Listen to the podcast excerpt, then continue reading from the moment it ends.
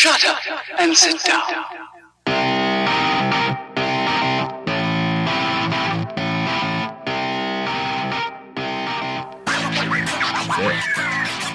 Friday. What's up, guys? It's the weekend.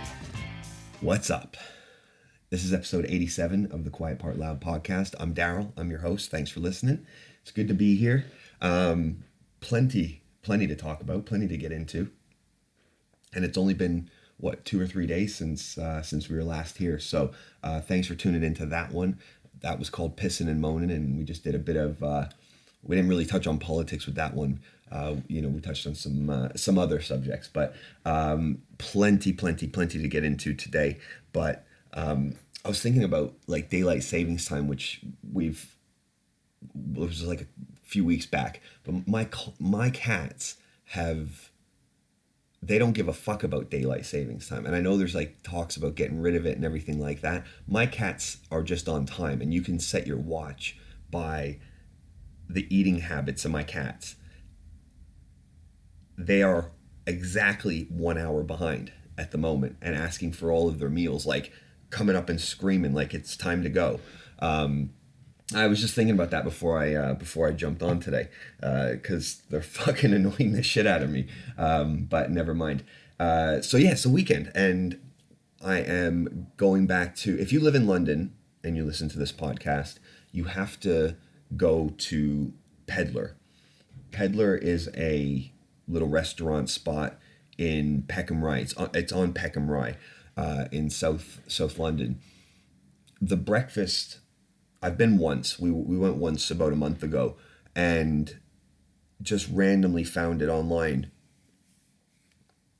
I had the weekender from their Sunday menu. It's it's on their breakfast or brunch menu, whatever. Um, it is far and away the best breakfast I've ever had at a restaurant anywhere. Just full stop. Nothing else to add. I don't know what the rest of their menu is. They do uh, deep fried olives, but I think, and it'll be a travesty if they did, uh, I think they've taken them off the menu. But you have to try this place. You have to make a reservation because it opens at 10 and by you know, sort of half past, it's there isn't a table available. Uh, we had to wait, I think, 45 minutes because we just dropped in the first time.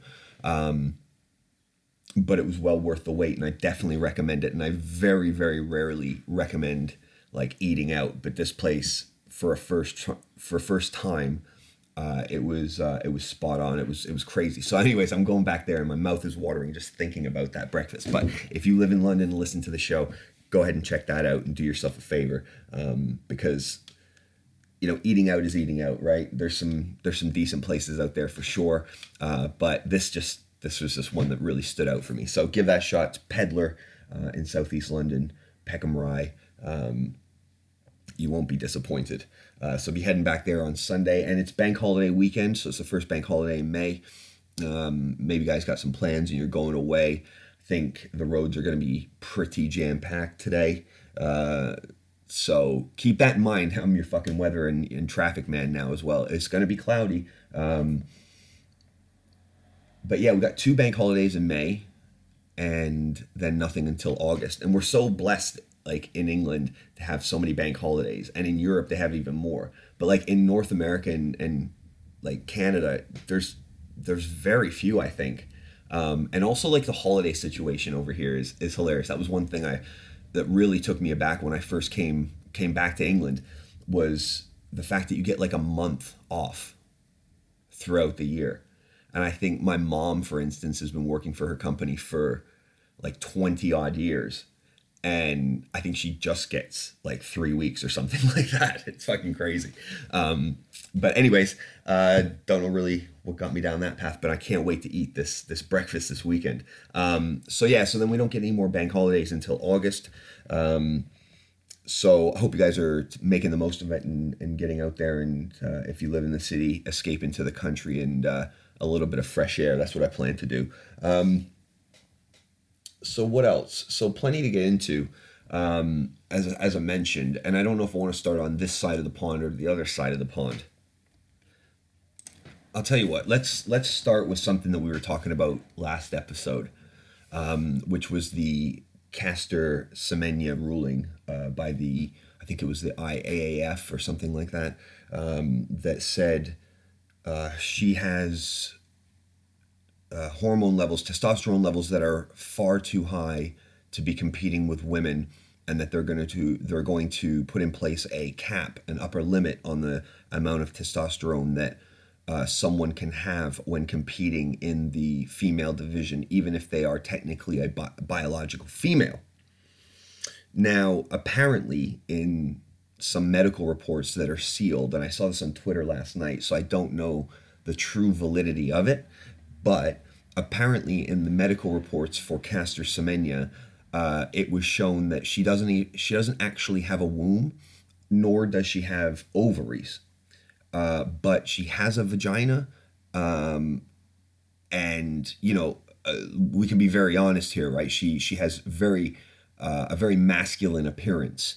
She has very broad shoulders. She has you know a more dominant forehead, I would say, like in a in a male way. Like there are cl- clear features, right? Um, not only that, but you can tell she's got a lot of testosterone running through her body because she fucking whoops everybody's ass, right? Um, now, what we were talking about last episode is the fact that this was basically discrimination. But I didn't know, and again, I don't know for sure that these medical assertions are correct.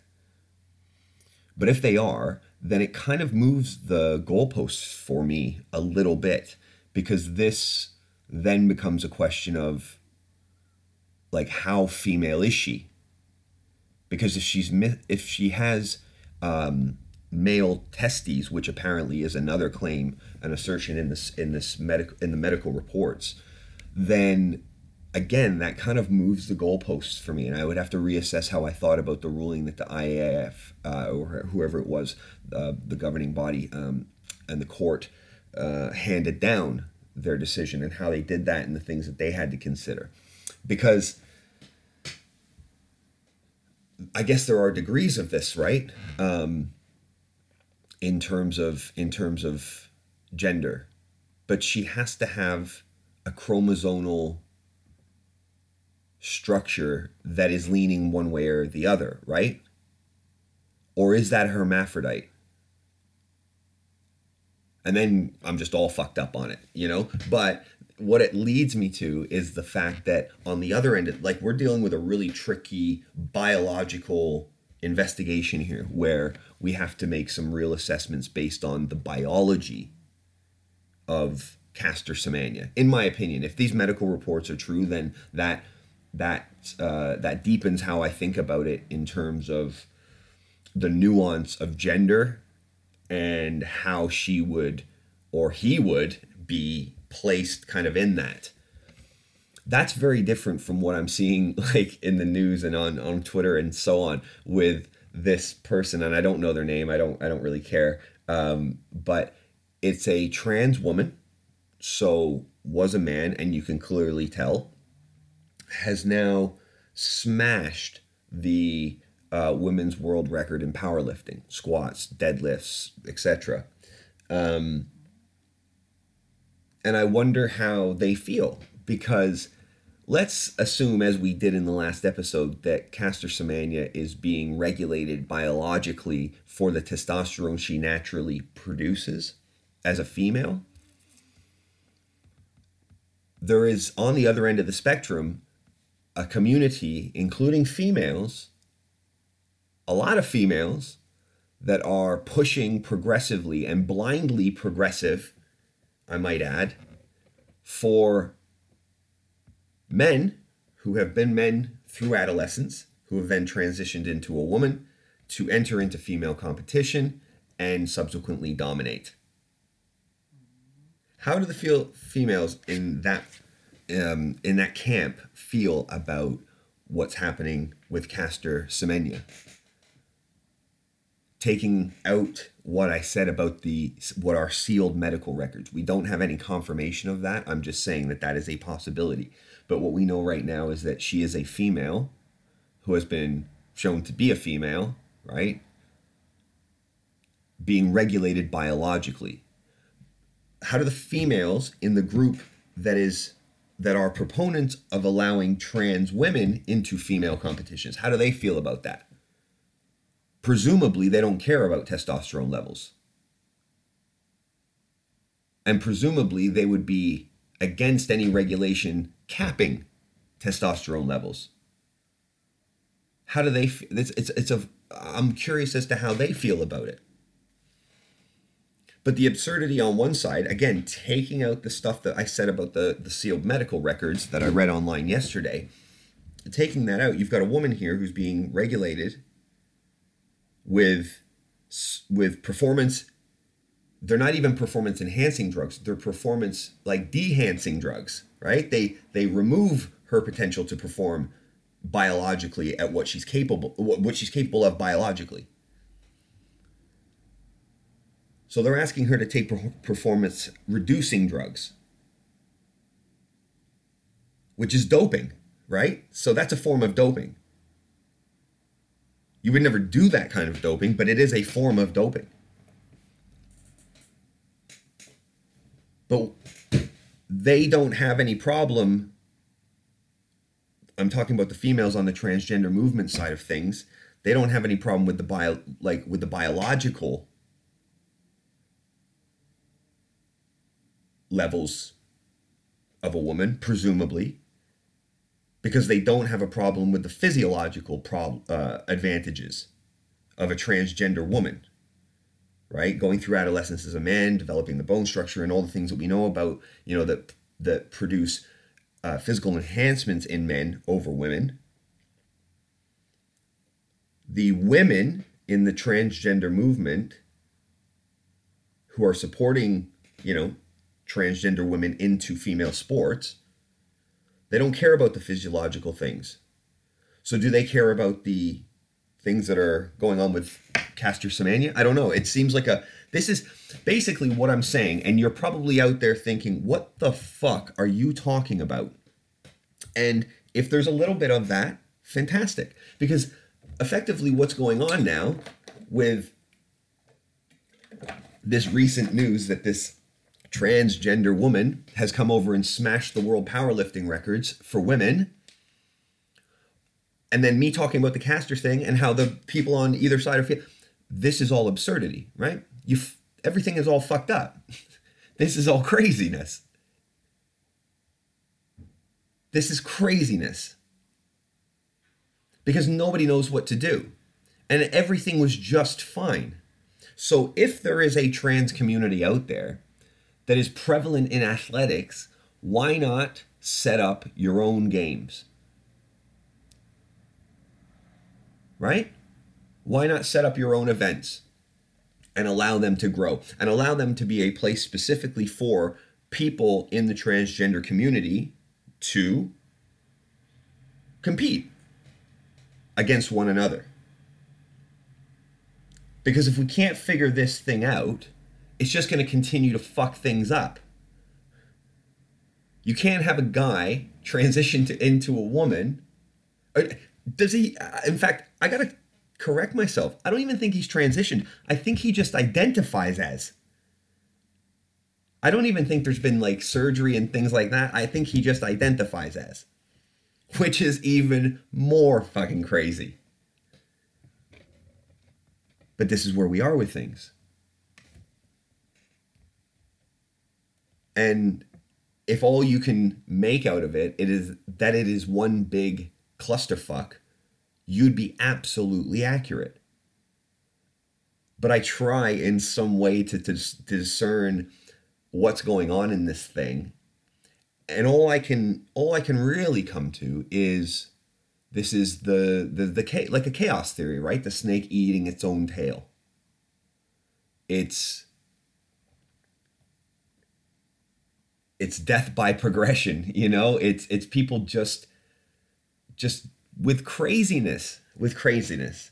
Um now staying with athletics but on a different note if you haven't seen this 17 year old kid you've got to i mean i can't we're not on video so i can't play it anyways but i'd be pulled off youtube if i pulled that clip up. But just search um, i've got the link here i think. Search it is 17 year old or he's like 0.4 sec. So it says high school student runs 100 meters just 0.4 seconds slower than Usain Bolt. Right? This white kid in high school runs a 9.98 and you have to see the footage of it because it is absolutely insane. It's bonkers how he just takes off. Like within I'd say six steps, he hits another gear and then another gear and another gear. It is absolutely nuts. Um, he's a he's an American high school senior. Name is Matthew Boling, and he goes to Strake Jesuit College Prep in Houston, Texas. He's 18. Um, and of course, I've got adverts. So let me just close this and see. But it's it's insane. Anyways, I'm not going to spend any time on it. Just go and Google the video. It's nuts. Um, and now, of course, my computer's frozen because of adverts, which is fantastic. Um, speaking of bad internet experiences, I don't even know if that's a segue, really. Um, but Facebook has now banned Alex Jones, Milo Yiannopoulos, Yiannopoulos, and Louis Farrakhan for being dangerous. So I wrote about this on Facebook, but it seems to have been removed. um, and I was hoping to pull it up and read it to you guys, but the I guess the nuts and bolts of it really are the fact that as heinous as these people are, what I think we mentioned something about like kind of what Facebook is the other day. Like is Facebook a platform, publisher, you know, public public utility because it's a communication channel? Like what is it? Um, and what should they be regulated as if they were to be regulated? What they cannot be, in my opinion, is the arbiter of like free speech and what is and is not dangerous. Because there's some pretty heinous shit on Facebook if I'm to be if I'm being completely honest with you you know? Um, you can see war video you can see people getting run over by trucks and tanks and you can see people having massive failures and hurting themselves and you can have you know any any number of different things. You can see animals suffering the worst kind of suffering. You know you can see heinous stuff on facebook. Disguised as charity disguised as you know uh, wanting to help uh, animals or, or starving or you know downtrodden people. You know you, you can you can see this this footage of you know civil unrest and and and assaults on the citizens of you know of countries by their government you can see all this on facebook it passes as news right but if you have a strong leaning opinion that goes against the fundamental fabric of what social media companies are built on, which is liberal progressive values, inclusion, and toeing the line of progressive thinking. If you lean too heavily against that, now you know now we live in a culture where tech companies have so much control they will just silence you. And in my opinion, that's a terrible, terrible place to be because we're so addicted to social media that we're not going to care that these people are being banned and censored from platforms that contain lots of people that agree with them. Now you might say, well, that's how you can, you know, incite violent protests and and things like that. Okay, but either we're going to let the internet be a free and open platform where you can do whatever you want, or we're going to put some sort of uh, you know legislation and, and and and government body to regulate it, to operate it, to maintain it and monitor it. Like it's not currently that. It's upon the individuals to maintain a code of conduct. Of course, there are standards that you have to you know adhere to but not anything that is really law abiding. So, where does the responsibility fall? And what does that mean for the ability to openly communicate the way you might want to if you disagree or fall on the other side of an opinion as the people that run these companies?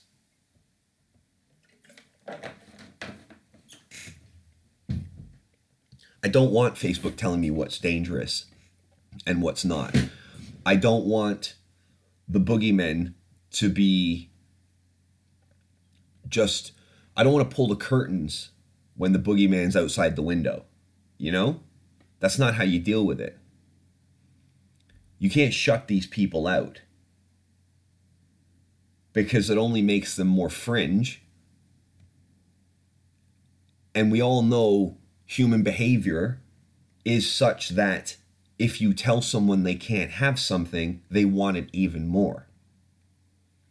So why would we think like Alex Jones is fucking crazy, right?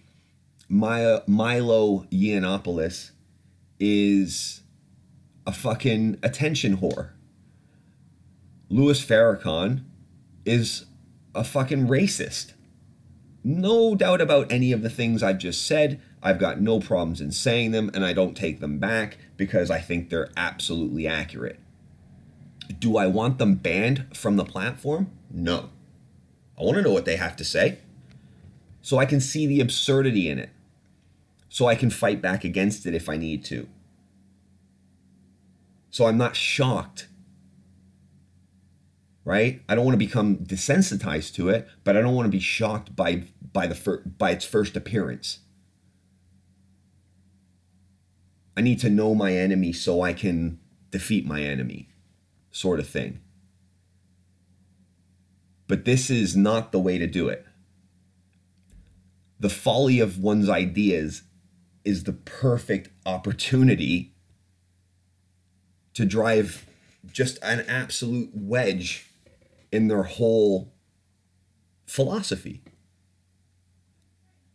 You want to see what they've got to say so you can identify how you agree with some of it or you disagree with some of it. And if it's something as ludicrous as, you know, the things that come out of any one of those three's mouths on any given day, great. Now, do I think that if Alex Jones is responsible for inciting violence against the parents at Sandy Hook that he shouldn't that he shouldn't be held accountable? Definitely not. But I think as you would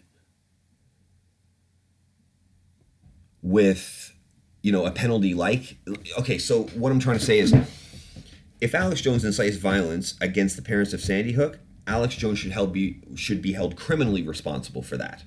He should be charged for that. If he can be directly tied to it, i.e., by making a statement such as, um, you know, we need to go to Sandy Hook and, and have a word with these parents and make sure they understand, you know, we know what's going on, that kind of shit. And then people show up at the Sandy Hook parents' doors, start harassing them, causing them grief, you know, whatever that might escalate into, Alex Jones should almost be treated as the source, as the instigator of that, of the inciter of that violence, and should be held accountable.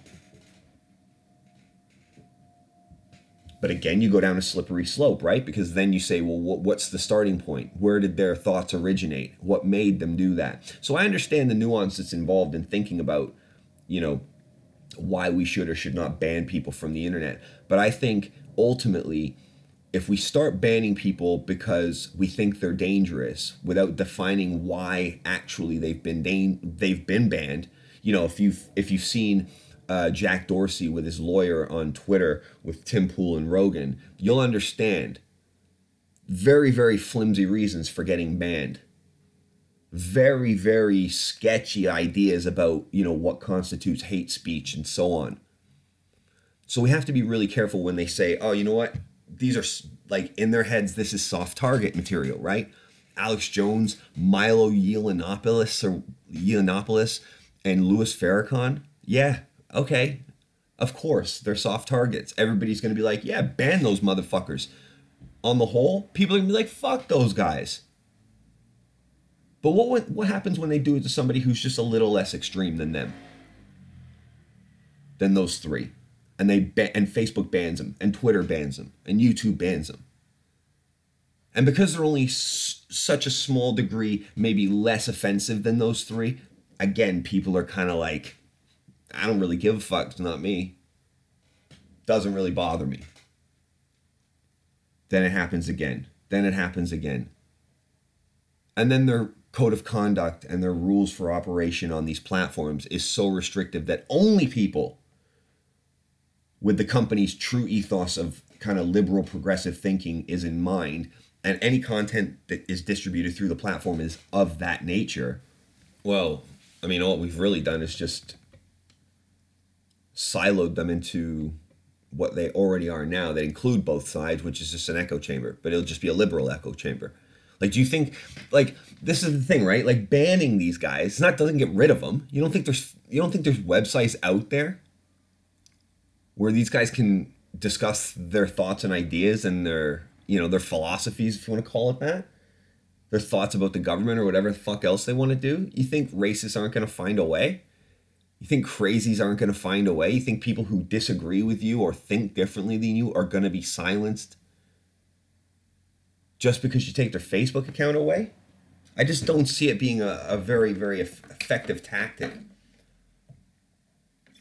but more so than that I do not think it falls upon those companies to have the right to arbitrate what free speech is, what's allowed to be distributed. But then again, I see the point of them being, you know, publicly publicly traded companies, you know, responsible to their shareholders and so on and so forth. So I get both sides of it. I just don't agree with censorship. I think censorship is a very very slippery slope because they impose it on one person based on some abstract you know rules and regulations that they apply to them what's them stopping what's stopping them from doing that to anybody else as and when? They their views and their comments get a little too extreme. I mean let me take this let me take this uh, opportunity to talk about instagram and facebook for a moment so as i've mentioned a couple of times i run a fitness business outside of here right? But more importantly than that i keep a an instagram diary of of the workouts that i do. And this is you know i'm glad that some people follow me and everything like that but this has always been from day one a record and a diary for me to keep myself on track right? If i see myself a week after you know say the point of a video and i look worse that's another check and balance for me.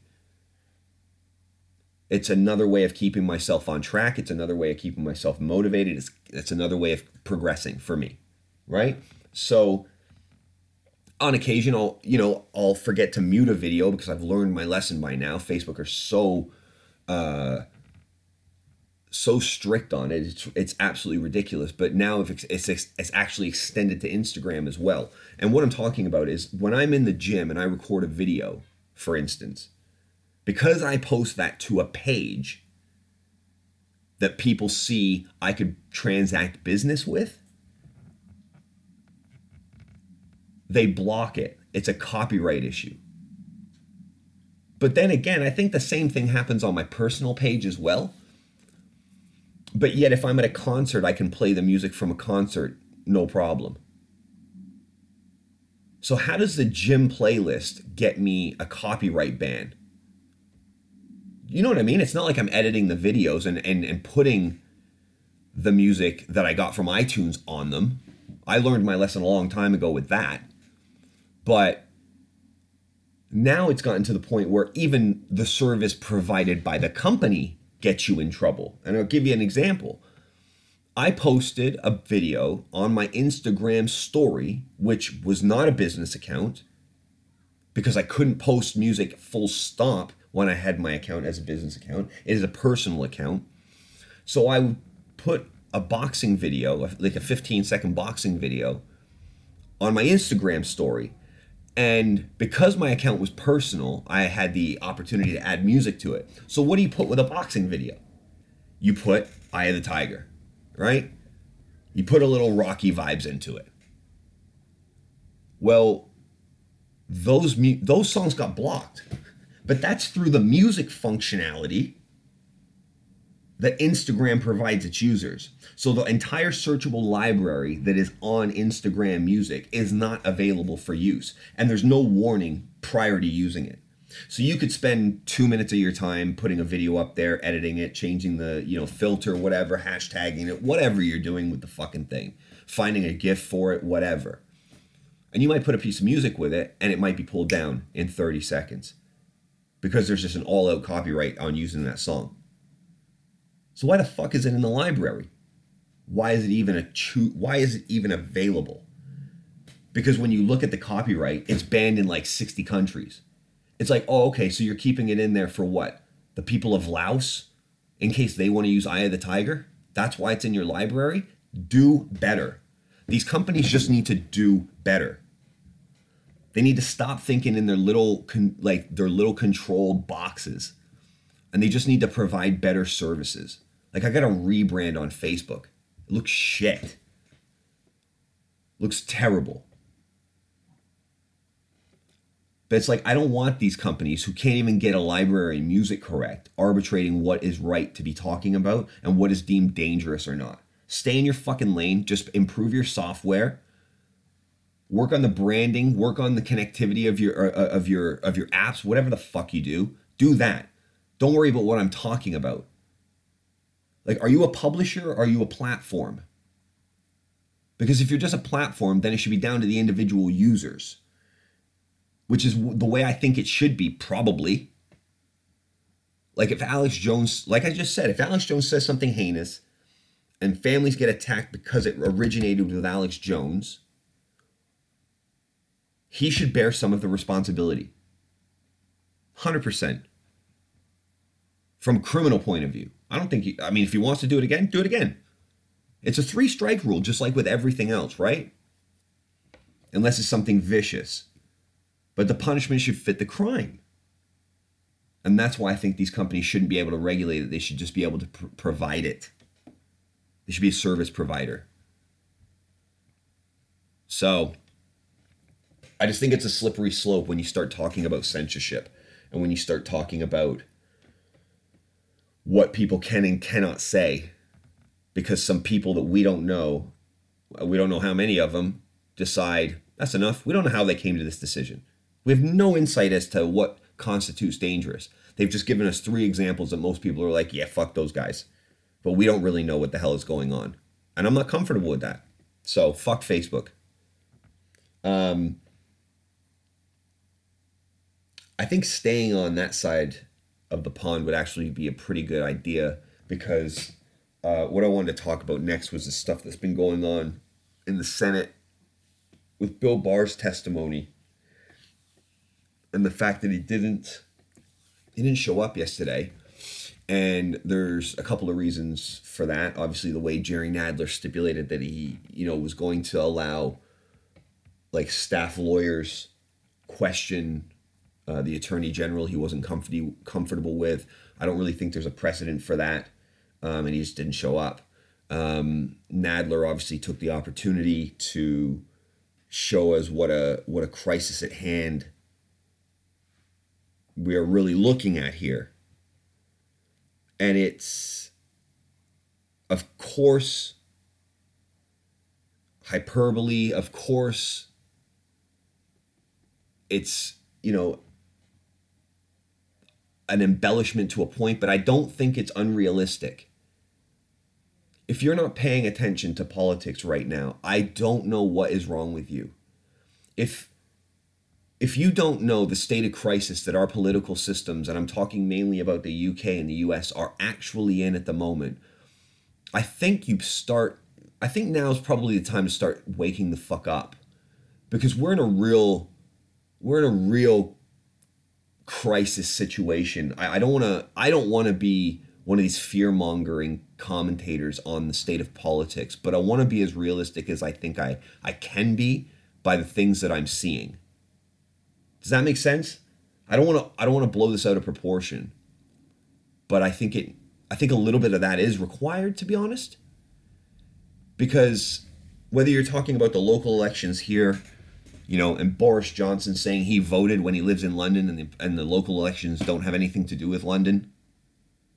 Like, did he just admit that he got that he committed voter fraud, or is he just so stupid, which is even more, which is even more terrifying because he could potentially be the next prime minister? Like, I, I don't know which one's worse. The, the fact that he basically admitted committing voter fraud, if in fact he did vote, which he didn't. Because how would he?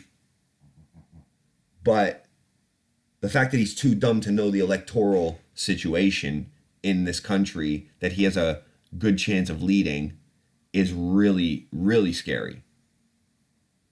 So if you're not looking at politics, if not, I mean, that's a very, very minor example, but if you're not looking at politics right now, I don't know what's wrong with you. I think this is one of the most crucial times to be actively engaging in politics and actively looking and investigating what is going on with politics. And I've talked about it ad nauseum here on the show about listening to both sides, about looking at what the right are saying, looking at what the left are saying, look at what you know any centrists you might be able to find are saying, looking at what field reporters are saying, investigative journalists are saying. You have to have such a breadth of content that you consume because if you're not, if you're not, you are not informed to be talking about this, and you are not informing yourself about the impending doom impending crisis that could be coming if we don't address the problems that are inherent and systemic in our political system. So um, I think you know with with with the local election stuff and the Boris stuff, people oftentimes laugh that off because they think he's a buffoon and, and, and so on and so forth. But it, that's a real problem for me uh, on a, on a different level, mainly the level of fat uh, of his potential to lead this country one day. And it doesn't seem that buffoons or idiots or racist or sexist or whatever you want to call them, label them with, paint them with, whatever brush you have in your hand. These are not uh, these are not character traits that are disqualifying. You know, we're seeing this from you know, actors and reality stars in America and Ukraine, you know, to far right wingers in Central America, South America, you know, we're not we're not going the way we should and it's not being helped by people who are trying to forcibly push us there. Um, you know, the the progressive idiots out there like the people that support Donald, uh, fucking the, you know, the transgender guy, you know, the transgender woman that just broke all the women. The people who are trying to push us that way, they're the reason why Trump's going to get reelected. They're the reason why people are saying, you know what, I don't want any of that fucking absurdity. I want normality. And they think crazy is the new normal. And we can't let Boris Johnson be a representative for us by the way he's fucking acted historically. The guy's a buffoon. He might be a smart, you know, he might be a smart motherfucker, but he's an idiot too. And he makes some proper big fuck ups. So just just watch this, yeah? Cuz what I'm talking about with Bill Barr on the other side of the pond, that's a whole different level. That really does make me think like democracy in crisis. And I mean, you have to think of this in the context of what the past few years have been like. You know, since since the uh, Republican Party effect, you know, effectively fell in on itself and allowed, you know, Donald Trump to ascend to the position he's been able to ascend to and you know dismember the fabric of American politics the way he has. I mean, fuck, if he's been effective at something, he's been effective at that because the way we're looking at this Bill Burr, Bill Burr, Bill Barr, um, not the comedian, the attorney general, um, the way he is, and I'm maybe, what, an hour and a half, two hours into his testimony, into the hearing. I mean, it's a tale of two sides. One which is blatantly disregarding any opportunity i think is the word any any chance any opportunity to to to to save to salvage some form of justice some sort of you know bipartisanship just fucking thrown out the window. On both sides by the way. Both sides by the way because there's no subtlety there's no nuance you know. I mean the way bill barr's answering these questions when the republicans answer it, it's like yeah why the fuck am i here? Of course we've rehearsed these questions you know when the democrats ask him a question he's like he's hair splitting he's talking around his words he's giving you know just flimsy answers to most of the questions and making up some real, real stretches of the law it, from anything that I've heard, just in terms of, you know, really stretching what the interpretation of a word could be or what a law could mean. Really, really playing that, you know, playing that fine line of where he can go with this um, to defend the president, which is clearly what's happening. And I think this letter that he's received from Mueller is is a great way of kind of going into initiating getting Mueller on the stand and hearing directly from him. Um, but the blatant disregard of just any structure, any civility, there's a real problem going on here. Because if people even attorneys generals or anything like that can ignore subpoenas given by the Senate, that sets a really dangerous precedent for a leader of that country just to say, well, fuck all you guys. What are you going to do? As long as I can get the military on my side, which I don't think Trump could do, but that's all it takes. Once you've got that, you've effectively got a, you know, you've effectively got a takeover. So it's like we've been saying for months and months and months this is a very very slippery slope it's a very slippery slope and i don't think people who aren't invested in politics have any real semblance of, of the dire straits we could find ourselves in very very soon. I talk about a recession coming and the economy collapsing and things like that which i still fully believe is going to happen because i think we're riding a wave that's over you know and, and is coming to an end shortly. But if the if the fabric of what our democracies are becomes so corrupt becomes so dysfunctional non-operational which is what they both are now nobody's getting anything done the uk government's f- just fannying around with this brexit garbage the us is ensconced in what is likely to become an impeachment process nothing is happening for the people that actually are responsible for putting those individuals in those positions of power in the first place. And that's a goddamn problem. That is a real dysfunctional system you live in. And can we actually put our hands up and say democracy is the best form of government right now? I think it, it can be. It's the best thing we've seen so far if the right people are in place. But more and more, the wrong people are getting becoming you know stakeholders in those positions becoming leaders becoming the, the the most powerful and we're such an ignorant society based on our lack of attention to detail, lack of interest in nuance, lack of uh, an attention span, or even an inclination in most people's uh, in most people's cases. We do not have the tools or the brain power, and we're not equipping ourselves with the information uh, to be able to stand up to this thing properly. Some people are, some people are, but I got to look to 16 year old uh, girls with Asperger's who are actually saying something worth listening to. These politicians, none of them are saying anything worth listening to. And I've listened to them all. They're talking absolute nonsense. And they're like, oh, well, what policies are they talking? What, you know, what's their manifesto? Don't ask me. They don't talk about it. They use talking points they say we're for the people you know these action points these bullet points these talking points medicare for all free college tuition in the states you know the only manifesto the, the political parties have in this country is brexit or no brexit that's it where are my revolutionaries at calling all revolutionaries between 18 and 25 years of age. I'm looking at that. I'm looking at the lineup that's questioning Bill Barr, and I'm like, this is how our politics are. This is what they look like. This is the people in charge. They're fucking dinosaurs. They're all dinosaurs, man. They're all relics from a from a bygone era. These are not people who are relatable, who understand the current society we live in. They're isolated from that. Some picture I see of Bernie Sanders in the paper in the line at the checkout. Like this is some fucking, you know, unicorn sighting or something like that. It's like, give me a break, man. These people are all relics.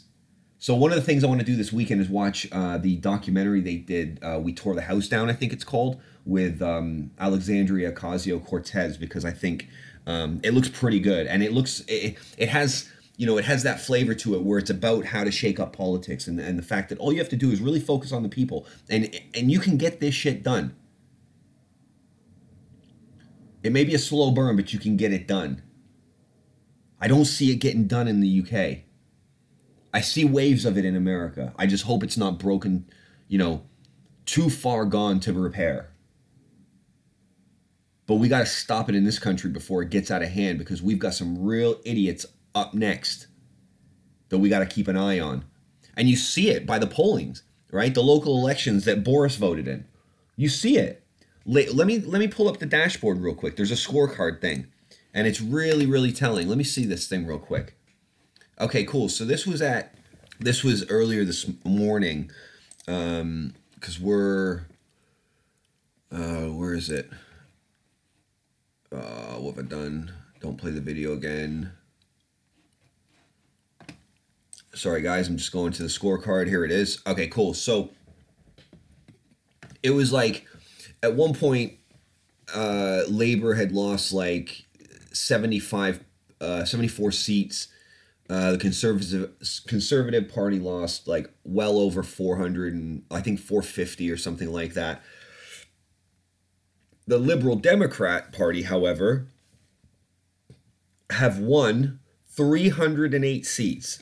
The Green Party has won 41 seats, and the Residents Association has won 13 seats, while UKIP has lost 54 at this point, and I think I saved this from uh, Friday morning or something like that. I just took a screenshot of it, and uh, that that was where we were we're currently at. So I'm sure it's. I, I don't think it's over. I don't think it was over when, when I last checked, but not great for those parties because what you're seeing there is as a result of the mishandling of Brexit, you're seeing a lot of the people who supported that party bounce and go somewhere else. And a lot of them have gone to the Liberal Democrats. Um, this is probably down to how much of a shit show they've made out of Brexit. And the Labour Party saying that we have to get out of Brexit. We still have to do Brexit, even though we've made such a mess of it. Like people aren't happy with that line of inquiry. People aren't uh, with that line of, uh, of of answer. They're not. They're not happy with that. So they're looking at other parties who are saying, you know what, Brexit was a fucking terrible idea. We should get out of this and fucking just leave it be. It's a like it's a poison chalice. And I think that's why you're seeing some real surge in the liberal Democrat support. But what that means in terms of a, you know, general election, I think it makes it less likely because you're definitely going to get a coalition government and I think that's less likely uh, to inspire anybody towards a general election. So um, it's just really a shit show, and it's a shame because what we're seeing is we're seeing a crisis of our institutions, and we are seeing subsequent to that that we definitely don't have the right people in place that have the integrity or the fortitude to see us through this. These are all job worths that are more interested in just playing party politics and yelling and snickering and, and like smirking, you know, in the face of their opponents and actually making some real change and putting some actual effort and, and you know, an elbow grease in. That's not an exclusive blanket statement. That's a majority representation. That's what I'm drawing from that, and I'm drawing from that from what I see when I see uh, when I watch Prime Minister's questions. I'm taking that from when I see interviews. I'm seeing that when I'm watching some of these politicians take questions from you know discerning members of the public and they have a smirk on their face when they when they give a wry response. Like what the fuck are you laughing at? What do you think is so funny about fucking the rest of us over while you sit there in your in your you know in your adorned chambers and the rest of us are, are out here trying to survive trying to do the best we can but the institutions we fill up with the representatives are not doing the work for us that they should be. And it's representative in their behavior and their lack of understanding about what the temperature of the country is. So I'm really disheartened with with the state of play at the moment and I think if we keep letting this incompetence by we're going to find ourselves in a situation where we don't have any control over anything. It's not even a representative government now. What do you think it's be like in five years if we let this shit continue? Your politicians aren't representing you. What? Because they ask the prime minister maybe one question a week about what's going on. They might write her a letter and get some fucking template response back. They're not doing your work. Look at the Extinction Rebellion. It took them a week. They got action done. Did they get the right action out of the meeting with whoever it was, Jeremy Hunt? No. But I think Parliament has declared that there is a climate crisis in this country and something needs to be done about it. That was one of the things that they wanted to accomplish, and they ticked that off the box. They didn't get it from somebody else. Okay, cool. What are they going to do next? At least they're organized. They even cleaned up after themselves when they disbanded the protest. I think police might be a little less reluctant, or a little bit more reluctant to arrest them next time fucking saying it cost the Met Police seven million extra or something like that to deal with them. You didn't have to deal with them. They didn't do anything wrong. They disrupted traffic. Okay, that's what civil disobedience does. It disrupts stuff that usually runs somewhat efficiently. Right? You can't corner somebody and just say, oh, you have to stand by Marble Arch. That's the only place you can protest. Because a true protester will tell you to go fuck yourself and stay exactly where they are. And if, if you're arresting them on that basis, okay. But you didn't accomplish anything. And they cleaned up after themselves. And they made a point and they got something done. So I think maybe there'll be a bit more reluctance to uh, to to to to arrest nearly a thousand of them, a thousand of them next time. What the fuck was that? Some stuttering around. Today, Junior, they arrested nearly a thousand of them. And for what? Because they're saying that we're killing our planet. They want to make a they want to make a stand of it. Good. I'm with you. Because I appreciate action, and I appreciate passion, and I, pe- I appreciate people doing shit that matters, and people who have the the the drive and the commitment and the courage of their conviction to do something about something. Do something. Now I'm getting now I'm getting wound up.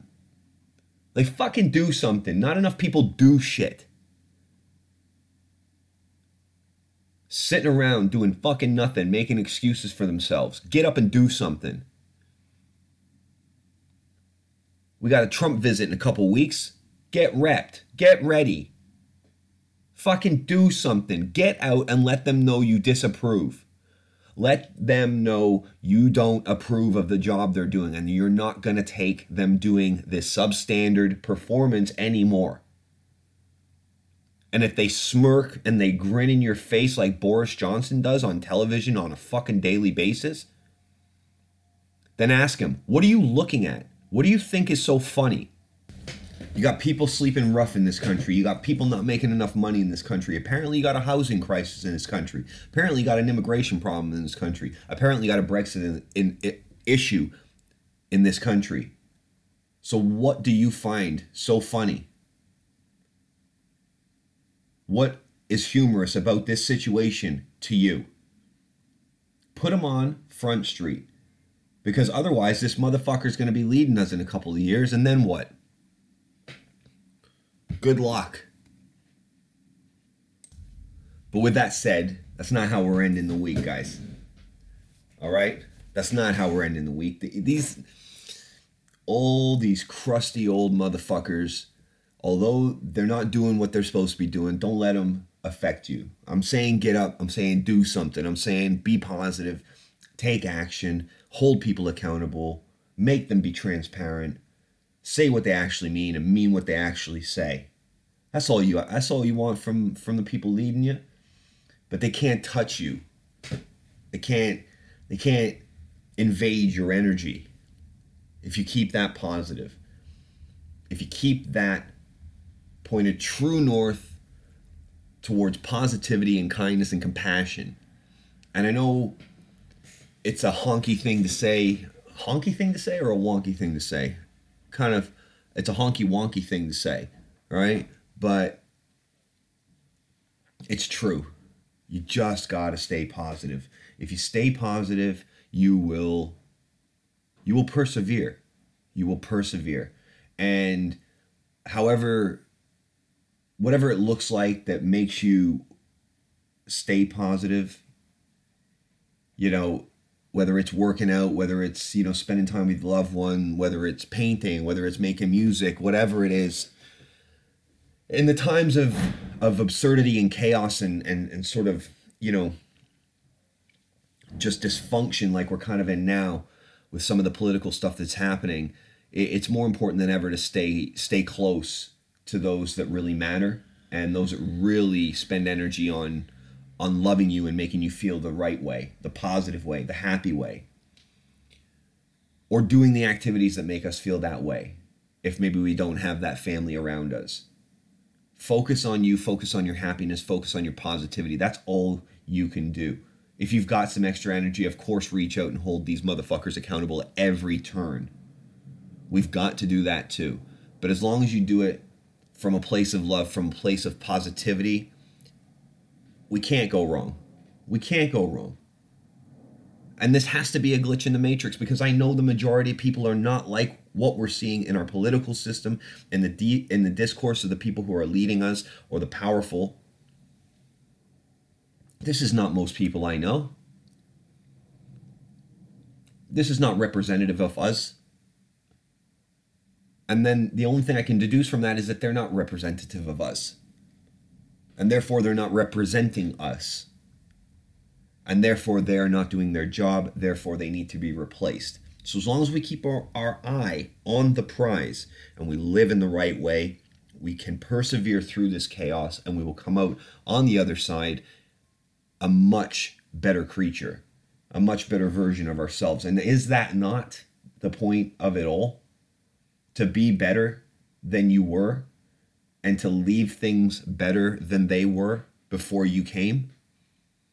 If we can play a little a little part of that by doing the right things and acting the right way and holding those accountable, all along the way we'll be fine. We'll work this thing out. We'll, we'll correct the ship. We'll right the we'll right the angle. We'll right the course, and we won't let ourselves slip into you know this place of purgatory, this place of of unrecognizable societal structure that just doesn't make sense to anybody, but somehow we found ourselves here. We can we can avoid this. And I think if we all just stay positive and we all just stay focused and maybe get a little bit more involved, we can we can see our way through. So for me, that road is exercise. That that calms me, it centers me, it, it focuses me. But I've talked about that, you know, on this show before. Um, but again, I want to give a shout out to anybody that's on that journey because it's a tough journey. And with everything else that we talk about on this show, maybe impacting our lives, a couple of percentage of our lives, you know, a couple of minutes of our day, with all the other shit that we've got going on, family and work and bills and everything like that, for those of you that are on your separate journey doing that little bit extra, I commend you because you're my type of people. People who do that hustle on the side after doing the nine to five. People who get up real early before the sun's up and they're out there and they're working out and they're sweating and they're making themselves healthy and they're getting the best out of themselves and putting their stress on themselves so nothing else can affect them. I salute you guys. I commend you guys. Be the influence to others around you whenever possible. Don't be an intrusive, you know, dickhead, one of those guys at the gym that comes up to you and says, "Hey, you're not doing that right." Correct your posture a little bit, and then come and sign up for 25 uh, personal training sessions with me over here. Don't be one of those guys, but be a positive influence to those around you and help where you can. But only help as much as needed, yeah? Because otherwise, you're a dickhead. um, I think that's it. I think we're gonna wrap almost on an hour at uh, an hour on the button. Um, it's a long weekend, guys, so I'm gonna take this opportunity to say see you next week, at least after Tuesday. Um, I don't know when we'll be able to do it, but I'll definitely get something out next week. Uh, however, it is a long weekend, so Monday is a bank holiday in the UK, and uh, and everything will be shut down, including my my brain. Um, but I hope you guys have a good long weekend. If you're in the UK, if you're not, I don't know if there's a holiday in America um, or anywhere else out there. But uh, for anybody listening in the UK, have a great bank holiday weekend. And to everybody that's been listening, um, I appreciate your ongoing support. The uh, you know the action of pressing play or pressing download or pressing four stars or whatever your rating would be or writing a quick comment. You don't know how much those things actually impact uh, a small a small show like ours to get that much you know that little bump in growth or that little extra point on the discovery meter for some of these companies. It, it means a lot guys. So anybody that's doing that um, or thinking about doing that i appreciate it and please please do please do engage. Um, we, we, we want that.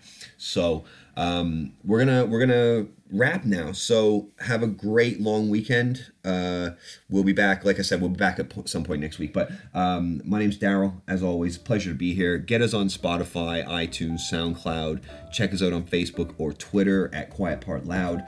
Um, and until next time, guys, all the best.